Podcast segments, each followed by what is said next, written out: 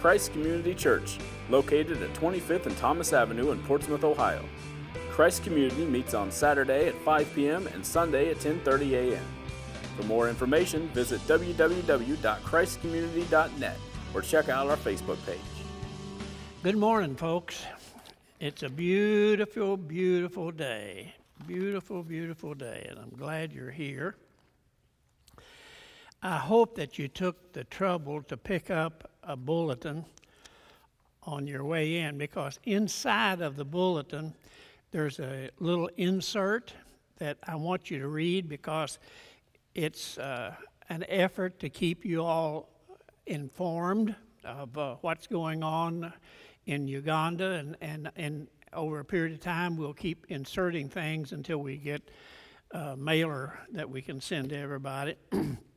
but that'll just kind of keep you informed, and we, we want that to happen. We don't like, in any church, you don't like to have secrets. You don't like to have stuff. You want everybody to know everything.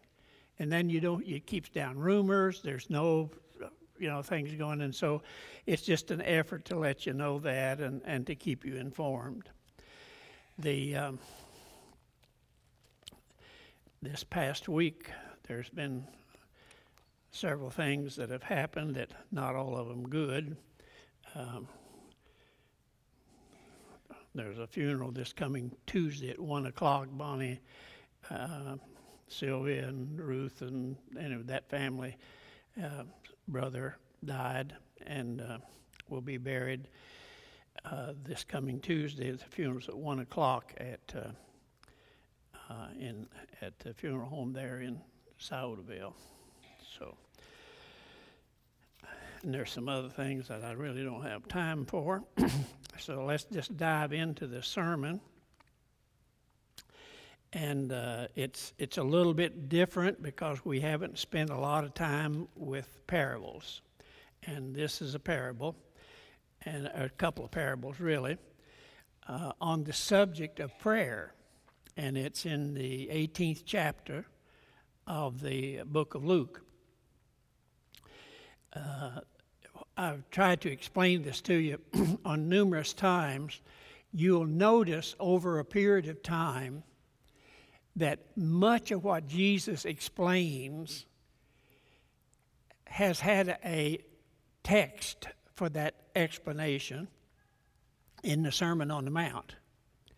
And the one that he spends more time on than any other is the subject of the kingdom of God. Someone asked me about this morning when he says, Seek ye first the kingdom of God and his righteousness, and, and he spends time working on that.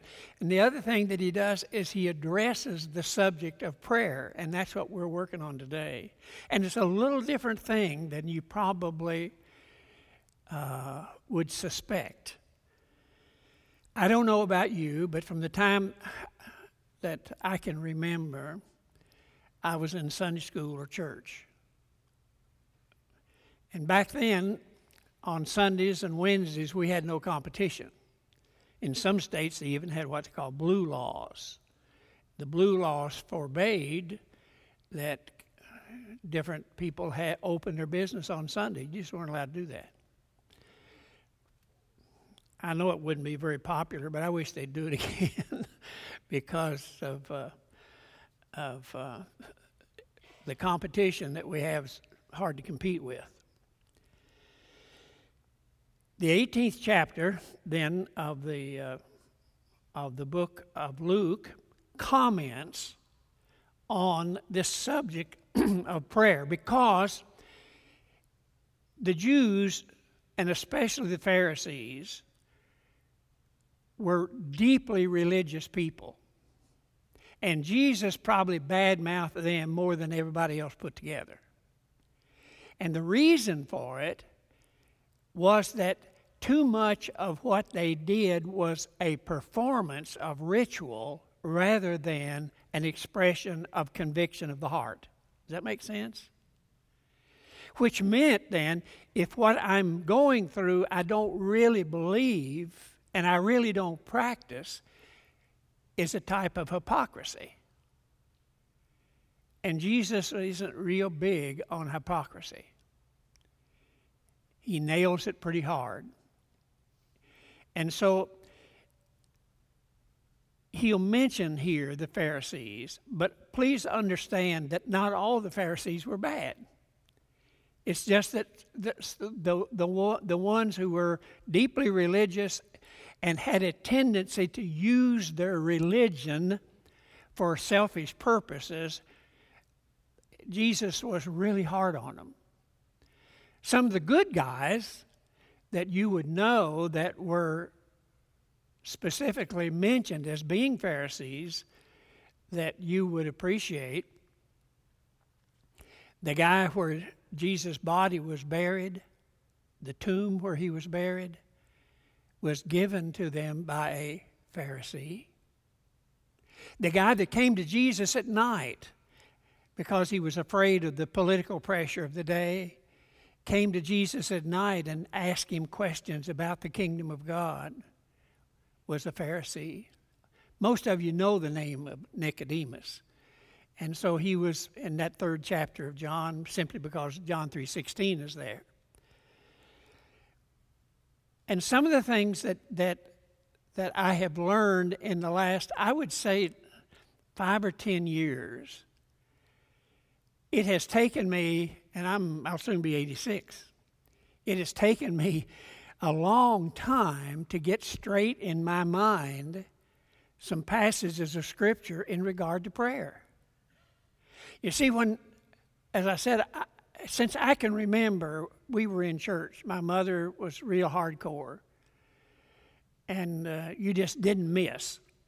We went to Sunday morning, Sunday night, Wednesday night prayer meeting, and we did not miss. And even the kids went. Now, we had an ulterior motive because if, if when we were teenagers, if you go to prayer meeting, then we got the car on Thursday night to go to Lucky Buck night at the movie uh, on, on Thursday. So, you know, so that came in handy. So our motives weren't always very pure.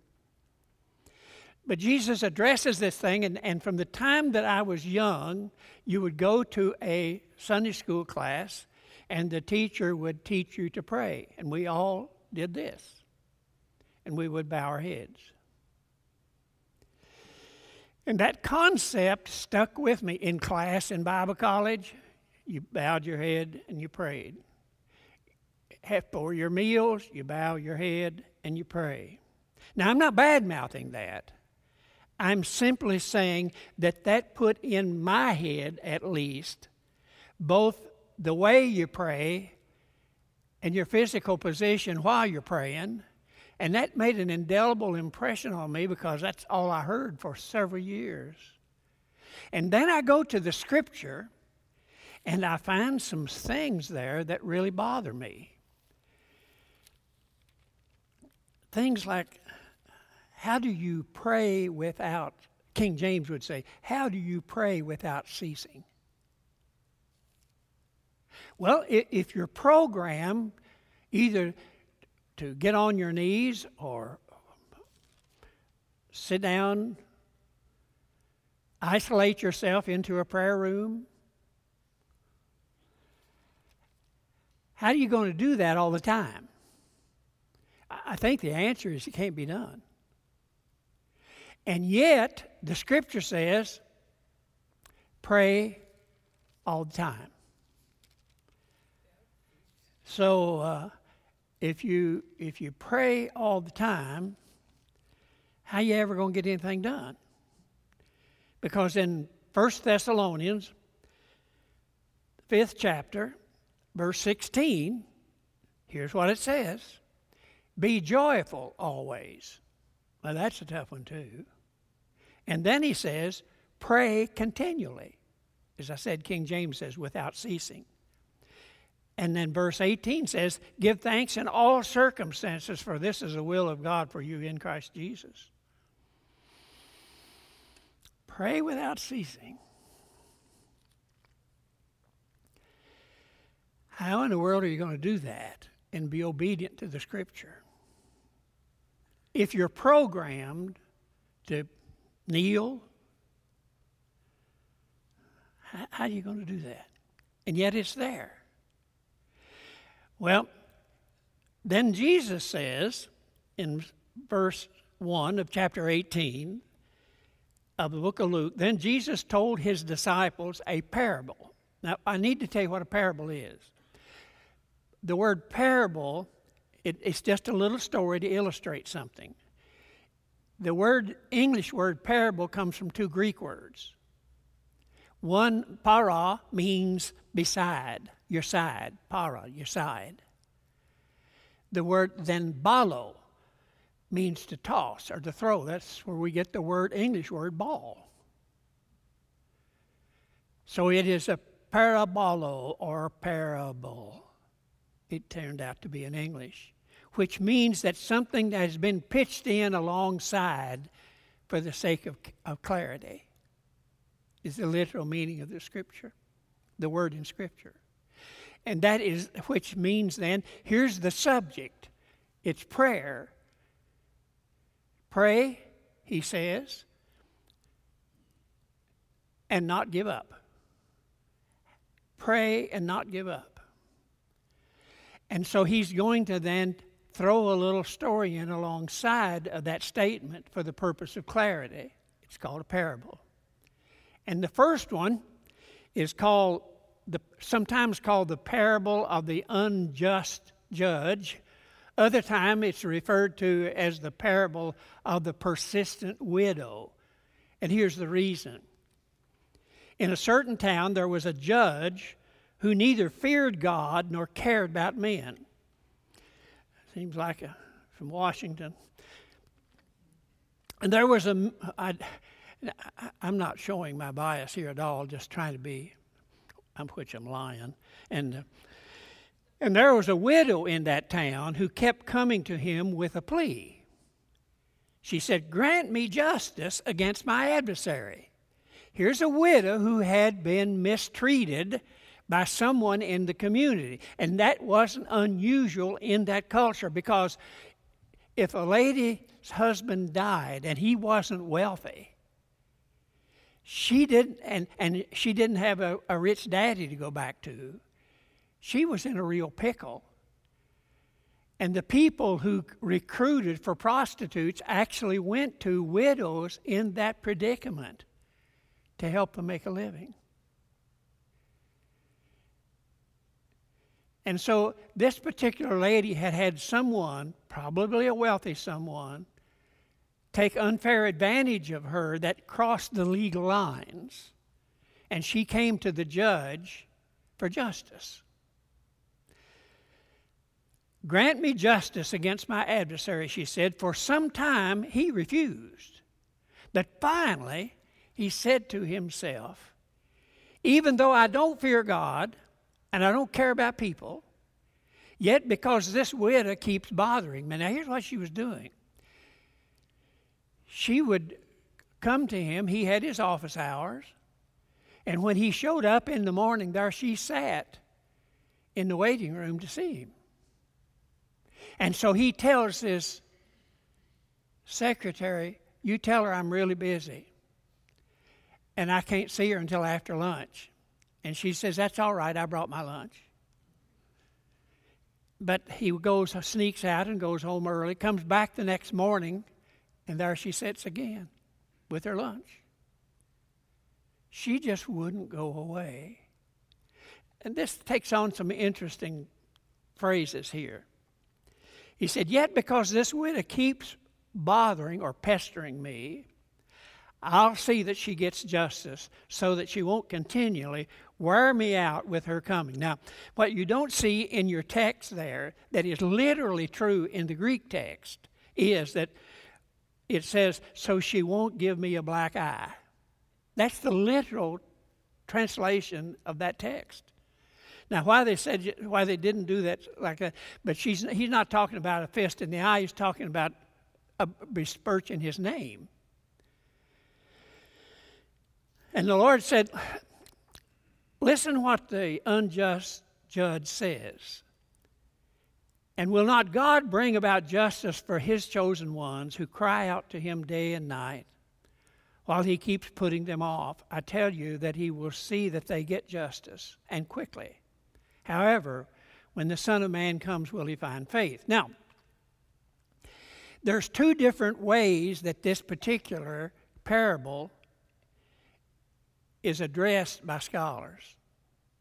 One of it, who says that it is the parable of the persistent widow, they talk about the value of persistence in prayer, because the subject now is prayer, isn't it? The subject of persistence in prayer. And there is reason to believe that that's a good thing. Because persistence indicates sincerity. It indicates you just, this is really important to me. And not to give up. Because he said in the opening text that he was teaching, should always pray and not give up. Then the other who, who translate this thing and say this is what Jesus meant because there's discussion among tr- Bible believing people over what Jesus' point is. I, I don't deny that the persistence is a good thing, but I don't think that's the point here at all. The point here uh, related the difference between the judgment that we get in the world and the judgment we receive in the kingdom of God because Jesus spends most of his time talking about the kingdom of God. In the kingdom of God, when God's people cry out, he pays attention. If you go back in the Old Testament, in the second chapter of the book of Exodus, where the children of Israel are in a heap of trouble, they went down there just to get something to eat because of a famine. And then over a period of years, they stayed put. And then uh, a Pharaoh that didn't know Joseph got in control and ended up causing them to be slaves. And here in, in both the second chapter and in the third chapter, the Lord addresses the fact that He has heard the cries of His people. And so, having heard their cries, He seeks out a deliverer Moses who is the type of Christ here for delivering his people. And he particularly says that the reason he did it is he heard their cry for help. He said the Israelites groaned in their slavery and cried out, and their cry for help because of their slavery went up to God. And God heard their groaning, and he remembered his covenant with Abraham, Isaac, and Jacob. And so he sent a deliverer. He heard their cries. Whereas in our world today, the pagan world doesn't pay much attention. Most people in political arenas, sad but true, are more interested in their reelection than the taking care of the people. Now, I know that's a broad based thing because, and, and, and, and there are wonderful exceptions, I'm certain just as there were wonderful exceptions to, uh, to who the, the Pharisees were. But I think persistence has something to be said for it, and I just don't want to rule that out. I think persistence is really a good thing in many ways. The most impressive people in, in history, and I kind of like history, one of the most impressive and the people that I really just really like. Even though he was a fifth of whiskey drinker every day and kind of had an ornery old cuss was Winston Churchill. Churchill, I believe, was actually used by God. And he, because he was so eloquent in his speaking, he encouraged the people of England to persist. Hang in there. Hang in there.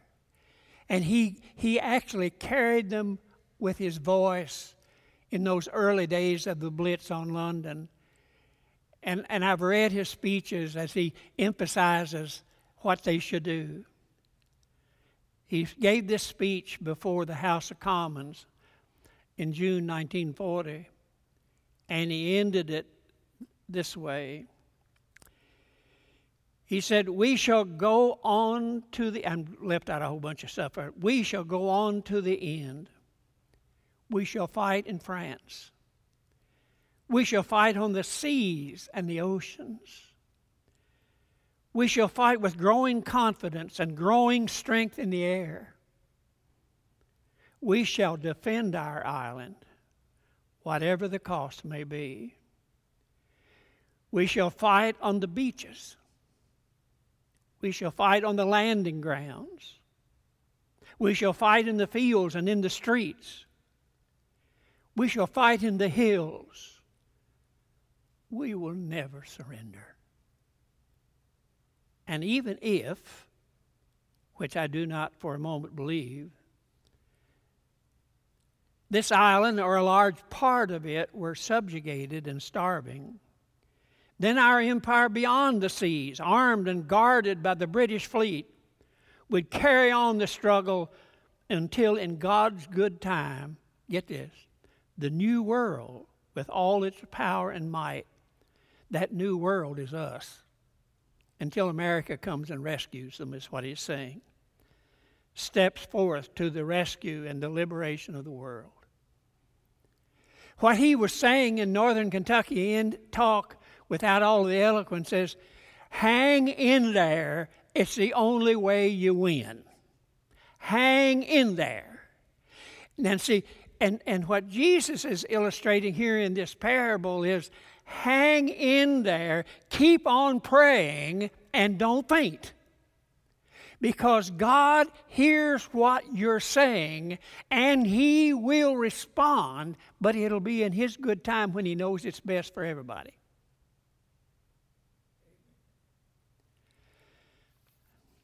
I have seen things like that happen that were unbelievable, and I just could shake my head. And, and I think I've told you before in a town north of Kampala in Uganda, it's called Luweero. You turn there and go about 10 miles out into the bush.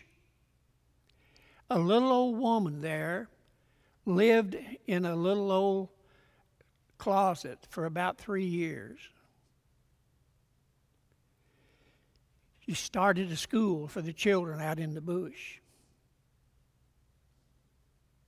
They put poles up and put a tin roof on it and started the school. Then some wealthy American built them a church building and they started using it for the school.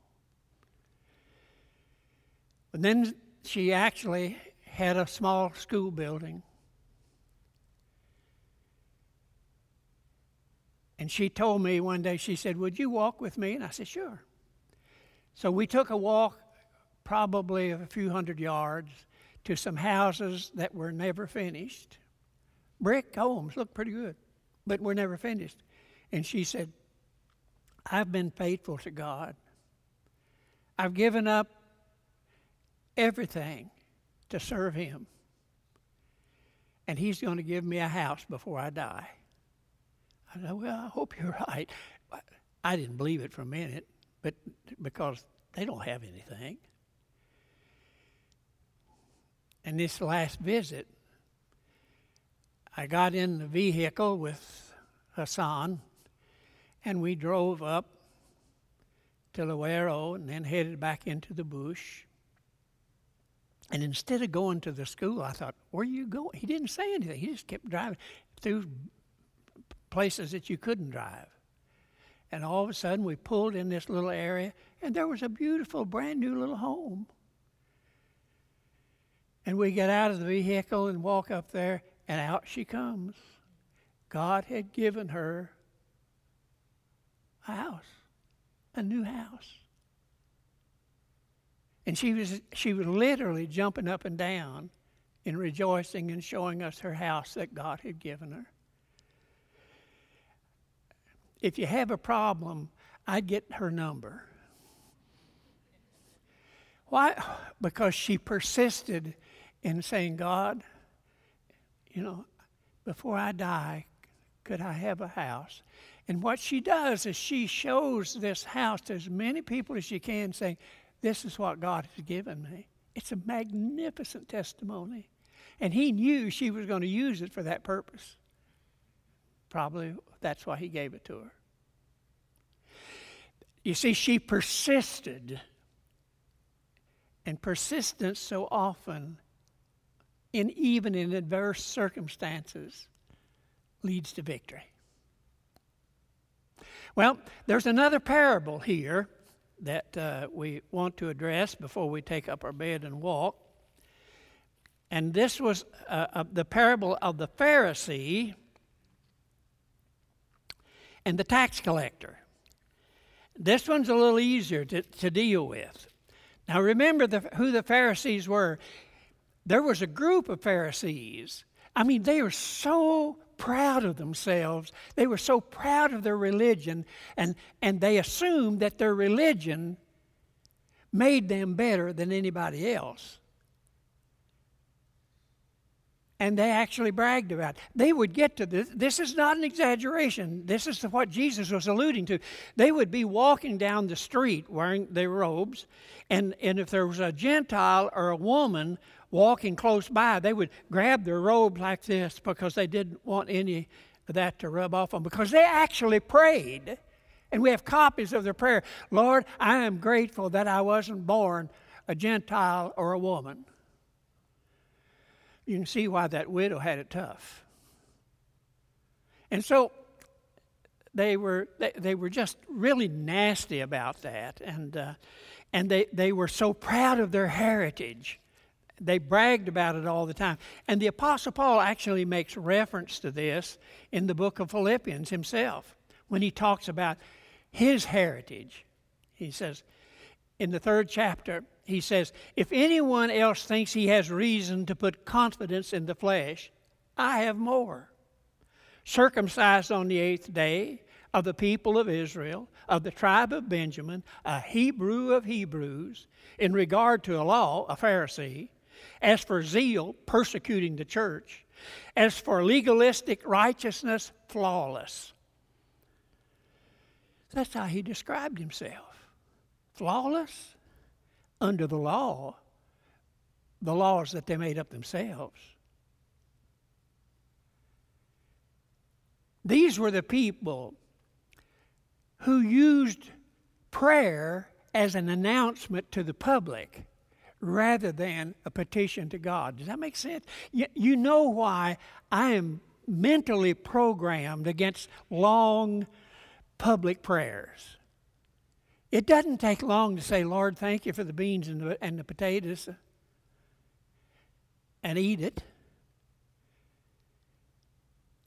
But this guy here, he, he was, that Jesus is referring to, that evidently was typical of the Pharisees more often than not, actually took place in what would be their church building in the temple.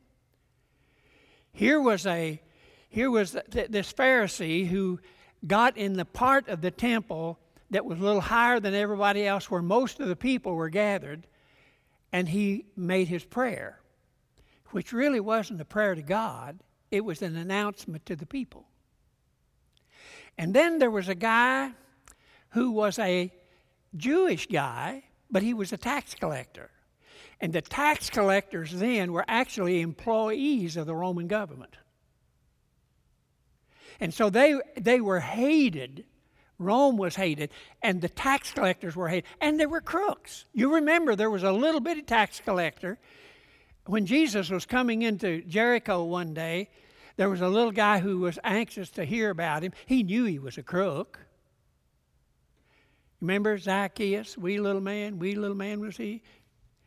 climbed up in a sycamore tree the Lord he wanted to see. You remember that? And, and, and that sycamore tree, there is a sycamore tree in downtown old Jericho that's still there. So many people were climbing up it, they finally built a fence around it. and you can't actually get to it, but you can see it, and that's Zacchaeus' tree. Now, it's a fake because much of what's in Jerusalem, in, uh, in Israel today, is for tourists and not solid biblical stuff.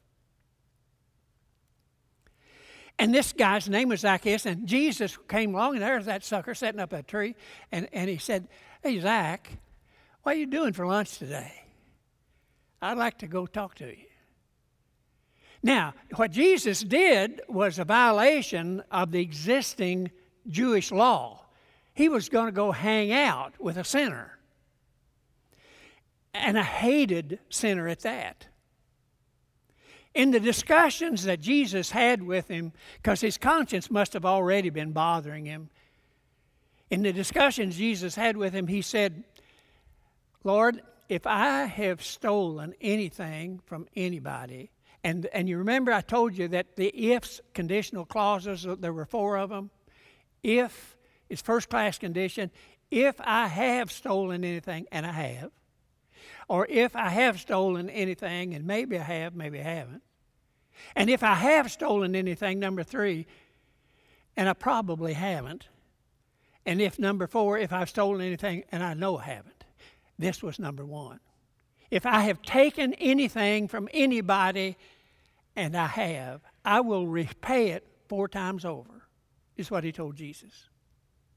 Well, Jesus wasn't looking for retribution here. He was, he was looking to change a man from the inside out. And his name was Zacchaeus. So let's assume, probably wasn't, but it could be, that the guy in the temple in this parable was Zacchaeus. Here's a guy who knows he's met Jesus. He knows he has stolen from people. He knows he's been treated people unfairly. And he's sitting in there, and the Lord has convicted his heart. You know, I believe in preaching that produces conviction of the heart. I really do. I think we are in danger at times of baptizing people who just joined the church rather than people who have are convicted of their sin and know if something doesn't change, I'm in a heap of trouble. Years ago, before I came on the scene, that's a long time ago, they used to have a pew in the church buildings. And if you were one of those who were struggling with your sin, you would go sit in that pew so everybody could pray for you. It was called the mourner's bench. That's what it was called. And a lot of the churches on the frontier had them.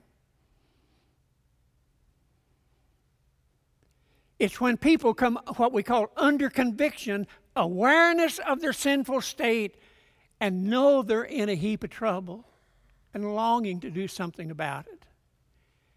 That's the nature of the head and the heart of this tax collector, a publican, they called him in that day. I didn't say Republican, but even though it might fit. To some who were confident of their own righteousness and looked down on everybody else, Jesus told this parable. Two men went up to the temple to pray. It would be like coming into a church building. One a Pharisee and the other a tax collector. The Pharisee stood up and prayed about himself. I call this a public announcement, and I don't think it's fair even to call it a prayer, even though it, it was supposed to be that. God, he said, I thank you that I'm not like other men robbers, evildoers, adulterers, or even this tax collector. I fast twice a week. By the way, that's more than the law required. And I give a tenth of all I get. I'd like to have him here for the teaching. But the tax collector stood at a distance. Now, he those the temple was divided up into several different courts. There was the court of the Gentiles, the court of the women, and the the, uh, the court where these guys were, and then the next one they couldn't get into because that's where the priest went, and then all the way back was the holy of holies where only the high priest went, and primarily on the day of atonement in September.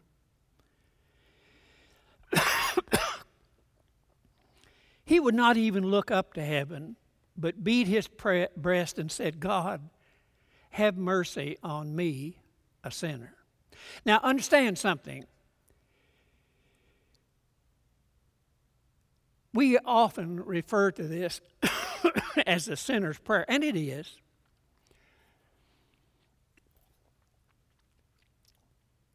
That this is a Jewish man who is a citizen of Israel one of the chosen of God. This has nothing at all to do with the church. You see, the Bible is, is separate, has three different areas that are distinct. You have the Old Testament law, and the and the Jesus said the law was until John, John the Baptist, he means. And then Jesus shows up, who is God in the flesh. Now we have a section called the ministry of Christ, who has, as God, had the capacity to forgive sin.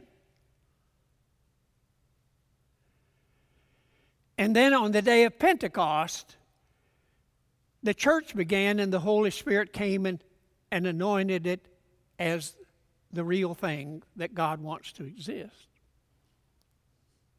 This took place under the ministry of possibly the law or for sure the ministry of the of Christ himself. Jesus said concerning that guy who said, Lord, have mercy on me, a sinner. I tell you, this man, meaning the publican, the tax collector, rather than the Pharisee, went home justified before God. For everyone who humbles himself, who exalts himself, will be humbled, and anyone who humbles himself would be exalted. Humility is something that we sometimes don't really understand. Humility is more, is, is more than just an attitude. It is an attitude that translates itself into behavior. Miss Francis, one of the people who helped found our church here, you old timers would know her. Frances Cap, she, she'd say every once in a while when something good would happen that she'd participated in, she'd say, I'm just humbled by it. Uh, Miss Frances was a lot of things, but she wasn't very humble. And, and I mean, as far as performance is concerned, she, she was really a, a magnificent politician and proud of it. She would have been a Happy Chandler man in Kentucky years ago. Most of you don't know what that means, but uh, anyway, Jesus is talking about approaching God from the standpoint of anything other than I don't have any business here. I, I, I mean, I'm in the presence of divinity, and I know that I have violated the laws of God my knees are knocking. By the way, an old preacher told me one time, he said, if your knees are knocking, try kneeling. Not bad, huh? Some of the old guys had some good stuff. Well, anyway, now let's put all that on hold. Try to help you understand what the scripture is saying. Now, then, I want to talk about praying without ceasing and how it can be done and how you can do it too.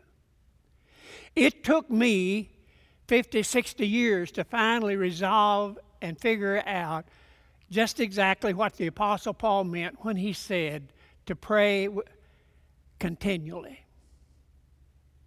Because I, like most of you, have been programmed to believe that prayer requires uh, uh kneeling, uh, whatever, a certain position, so on and so forth.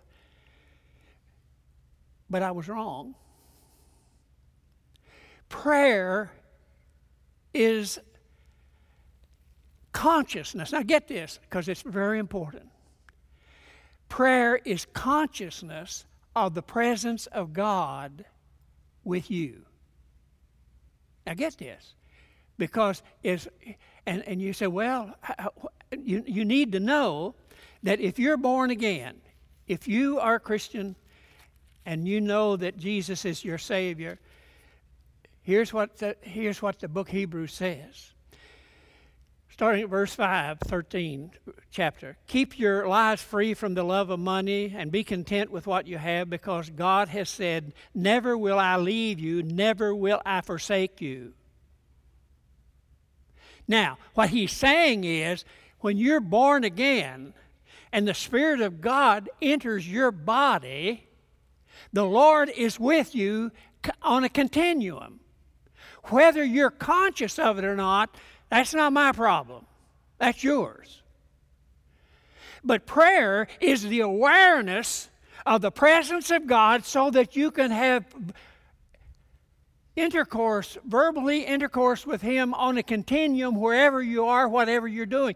I learned a long time ago, I'm talking about 10, 15 years ago, in driving around in the car was a magnificent time for me to be praying for different ones of you. I go by the house over here uh, as I go, because uh, this week I went by Shipley's house and I looked up and I, I saw his car sitting there and I prayed for Juan and his wife and his little girl who's down at Northern Kentucky University and the next little girl who comes here, both adopted kids. He's retired from the police force, now doing substitute teaching, trying to make ends meet. That's just one example. I was on my way over to buy a lottery ticket. Don't tell anybody I bought him, but I did. And anyway, and I go by the house there, and uh, and I, I, but I found out a long time ago. And occasionally, and Alice Kay can testify to this, just for no obvious reasons, I'll turn down a street where I know one of you live on purpose just to be reminded to pray for you. And, and, and I've learned that I don't have to stop the car and do all this nonsense because in here and here, my heart is offering you up to God. When I hear that there's somebody sick, you know, because this week we've you know, had James in the hospital dying up here, and and uh, you'd see his sisters with stuff on the internet. Alice Kay would show me. So you get in the house and you drive by them. You don't bother them. You don't have to. And I've learned because I see people coming in. I stand out front. I don't stand out there. I stand out there for two reasons. Number one, to help me remember your name because that's not as easy as you think it is, and it gets tougher every year. And especially if you want to know right away. Now, the time you get in here and sit down, I figured out who you are. I mean, I, I know who you are, but I, I remember your name then. it just it just doesn't come around like it ought to. And, but it helps me just to see. And I, I saw Ted Smith coming in yesterday walking like this. You know, he'd had an ablation and, and it didn't work, and they had to take him back, and he had anesthesia twice. And, and I ran into him. And, and, and so, you know, you see him coming, and, and you just start praying for him when you see him coming. Now, that's just an illustration of what goes on eh, when, when you find out you don't have to get on your knees. Now, sometimes, because I've spent more time than you would ever imagine on my face here on this floor and in the chapel back there, because one time when things get really serious and intense, you do have a tendency to fall on your face before God. But I'm talking about just everyday life, you know. And when you drive, you can you can you are praying for people just when their when their name comes to your mind, or you see their house, or you hear them hear their name mentioned. And I've often thought that if I were, I'll pick on doctors because there's a pretty one over here, pretty ones over here.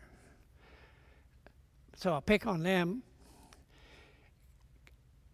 If I were you, and I were going from, because each of you all have these little cubby holes where you set somebody down and you make them wait for three hours to get to them, and then you come.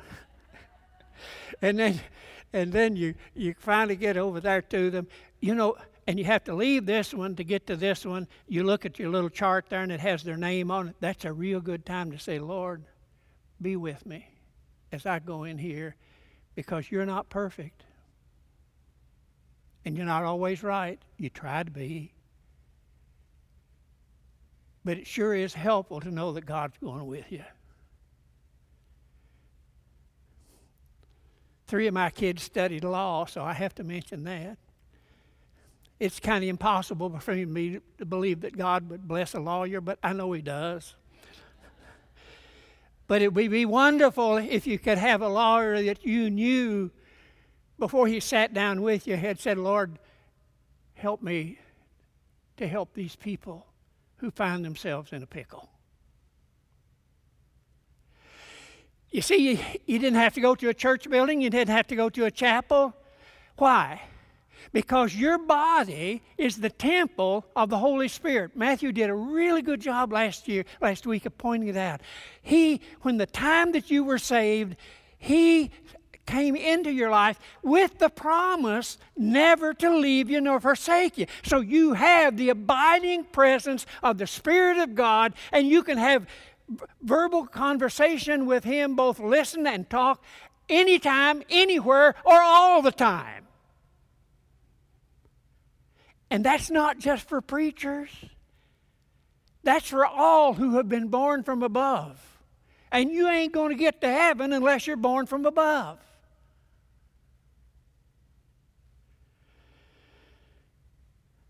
There was a a little book I read years ago. It didn't sink in very good.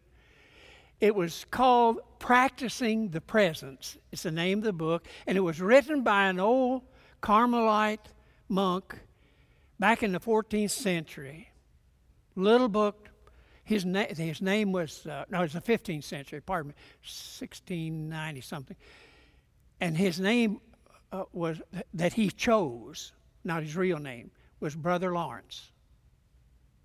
And I read, I've read that several times. Practicing the presence, practicing the presence. And I've tried to figure out in my mind all week long how can you, each one of you who've been born again, how can you get to the place where you can pray without ceasing? That doesn't mean your mouth is moving all the time. Because pray, praying is more an attitude toward God and awareness of His presence than it is the manipulation of your lips.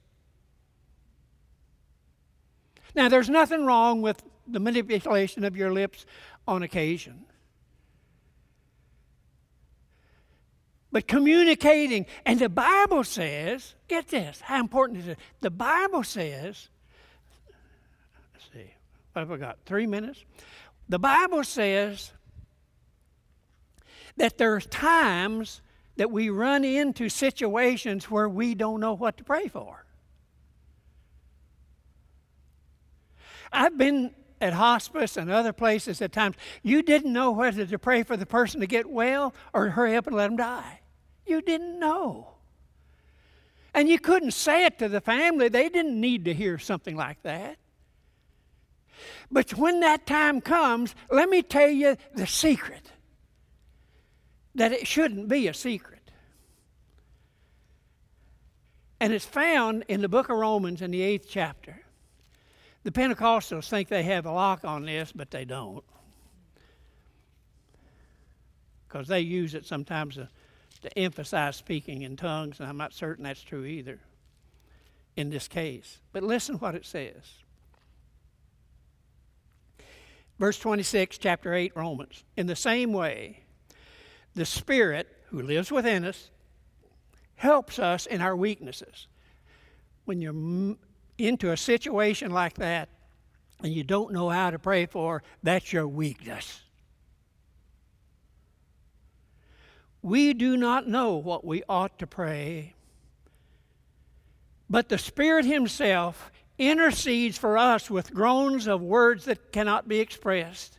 And he who searches our hearts knows the mind of the Spirit because the Spirit intercedes for the saints in accordance with the will of God. So even when we run out of words and we're in a situation that we don't know what to say, we don't know what to do, the Spirit of God intercedes and speaks to the Father on our behalf for who we're praying. I think that should be a, a comforting thing to anybody. And it's been a release for me to grant a, a, a, degree of freedom to go about my life with, and, and as I go, knowing that I'm walking in the presence of the living God. And the great thing is when you, be care, when you become aware of his, res, his, his, his presence on a continuum. And that can happen to you. But I'm going to suggest something to you because it took me 50 years to get here. I think I can get you there in a few weeks. I think that if you would make the commitment with me this morning, that uh, at, mark on your calendar like the Jews did or the Muslims do. Here, here's a on your daily calendar, two, three, four times a day when you can look at something you look at all the time that, that says, be conscious of the presence of God. Just to remind you. Because we'll get so busy we won't, especially if we're not in the habit. But when you get in the habit of reminding yourself, everything you see will remind you, God is here, God is with me. And we're a team. And folks, without with him, nothing is impossible. A little a, a beautiful little home in the bush of Uganda from a woman who doesn't have enough money to buy a pot of beans. Consciousness of the presence of God and persisting in seeking first the kingdom God will open avenues that you cannot possibly understand. I got called on the carpet for this last night by some well meaning people. But this past week, something I thought significant happened. Alice Kay and I were out getting a little bite to eat because she has me convinced it's e- easier and cheaper to buy than it is to cook at home. I, I think she's conning me, but that's the, all right. And uh, and we ran into, now listen carefully, I ran into Rick Clark. I hadn't seen that kid for I don't know how long. And there was a time back when I'd like to bong him on the head with a ball bat or something, you know. I was so angry. But he didn't see me. So I walked up and tapped him on the shoulder. Said, How you doing, Hoss? And we visited for a few minutes. What I'm telling you is when you are aware that you're living, breathing, operating in the presence of the living God, even when you run into uncomfortable circumstances, there is a degree of satisfaction and comfort that are beyond the words to express.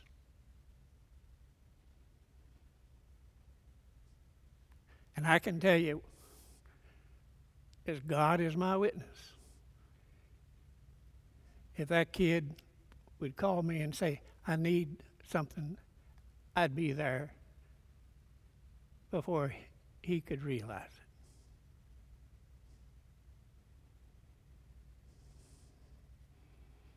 it. God is merciful, and God is gracious, and God is with us. And if we're aware of His presence and willing to do His will, wonderful things can happen. So, Lord, bless this gathering of people.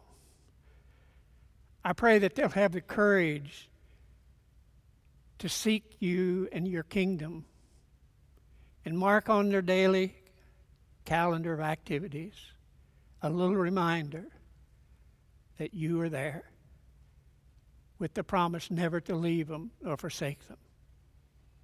It's a joy and a privilege for me, Father, to commit them all to your care and keeping. In Jesus' name, amen. God bless you. You're free to go. Christ Community Church, located at 25th and Thomas Avenue in Portsmouth, Ohio. Christ Community meets on Saturday at 5 p.m. and Sunday at 10:30 a.m. For more information, visit www.christcommunity.net or check out our Facebook page.